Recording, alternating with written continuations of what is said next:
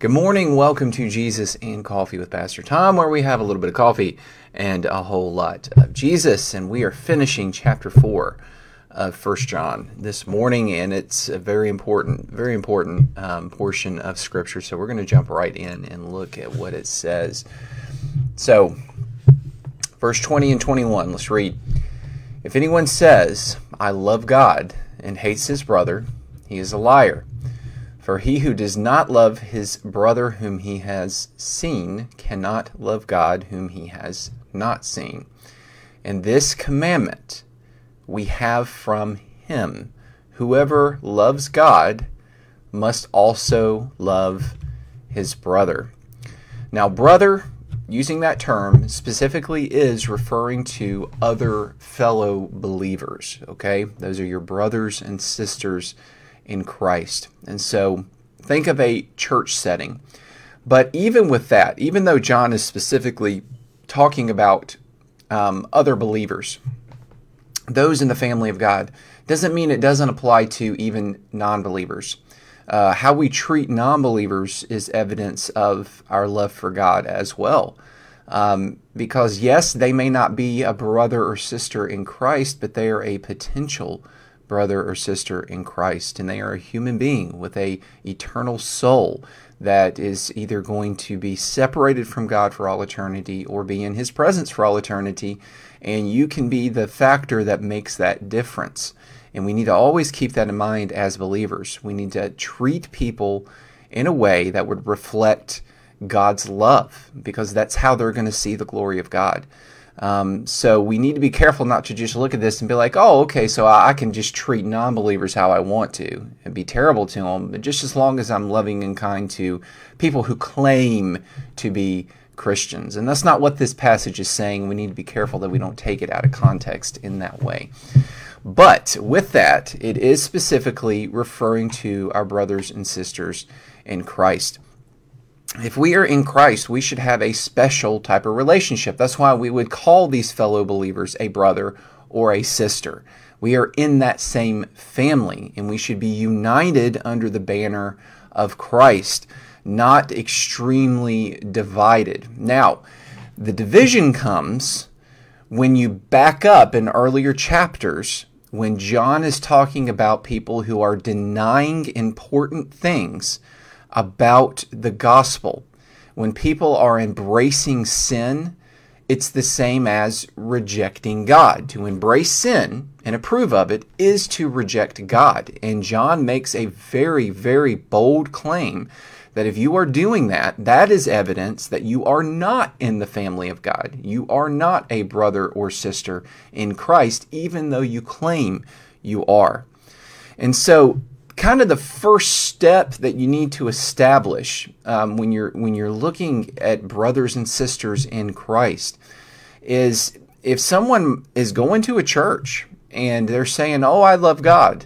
Oh, I believe that Jesus died for me," yet they are ignoring very direct commands in Scripture about what is sin and what is not sin they are approving and embracing of sinful lifestyles that the Bible makes very clear God does not approve of.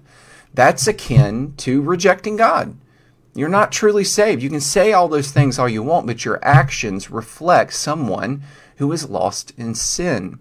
And so, if we back up in earlier chapters and you go back and listen to earlier ones, we see a lot of that, and John talk about that. So, he's kind of gotten past that, and he's assuming that the readers understand what a true brother or sister in Christ is. That that's people that are united in the understanding that Jesus is God.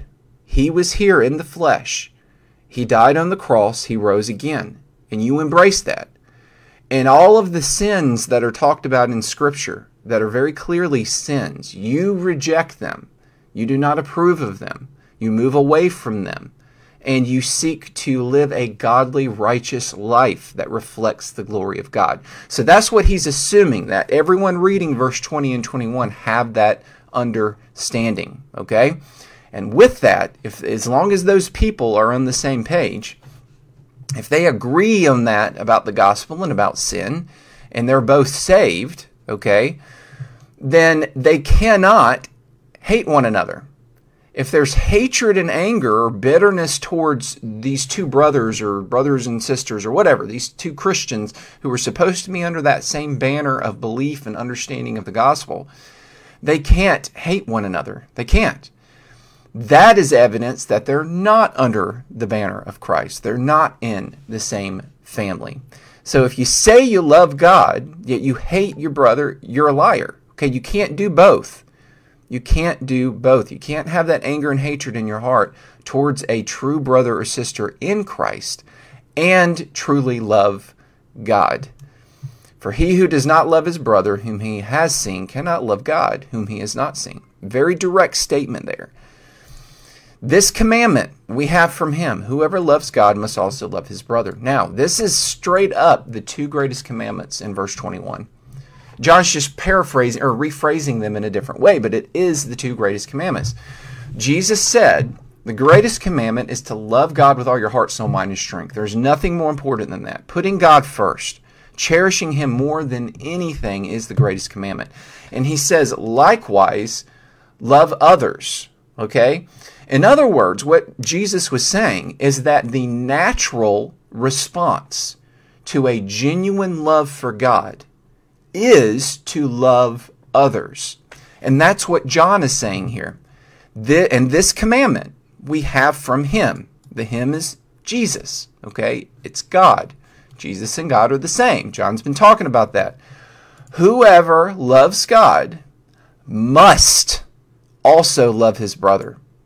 They go hand in hand. They're not two separate things. In other words, the two greatest commandments are really just one great commandment. That's what John's saying here. They go hand in hand. They're two sides of the same coin. They can't be separated, okay? If you love God, genuinely love Him with all your heart, soul, mind, and strength, you will love your brothers and sisters in Christ. If you love your brothers and sisters in Christ, and that's how you're living, that is evidence that you love God with all your heart. They go hand in hand. That that's the natural response to to truly loving God more than anything is to love others. So it's really truly just one great command. And when you love God, he imprints his understanding of love upon you through the Holy Spirit. And you're going to treat people differently in the world. You're not going to hold bitterness and anger towards them. You can't. You're free from that because you're free in Christ. You've been delivered from worry and anxiety and fear. You have a true hope to look forward to in the future, so you can't sit in in this cesspool of anger and bitterness and resentment towards other people, whoever it is. You can't because God has freed you from that. If you are sitting in that cesspool, then it's evidence that you haven't been freed by the love of God to view the world with compassion and mercy and grace as He does, and empathy and sympathy. You don't have that.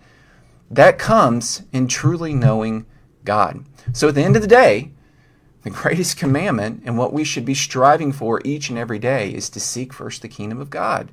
Seek that relationship with God. He's the only one who can bring true healing from worry and fear and anxiety and stress and all these other terrible experiences of life. Thank you for joining me. Have a wonderful and blessed day. Seek first the kingdom of God. Take care. I'll see you again tomorrow. Bye.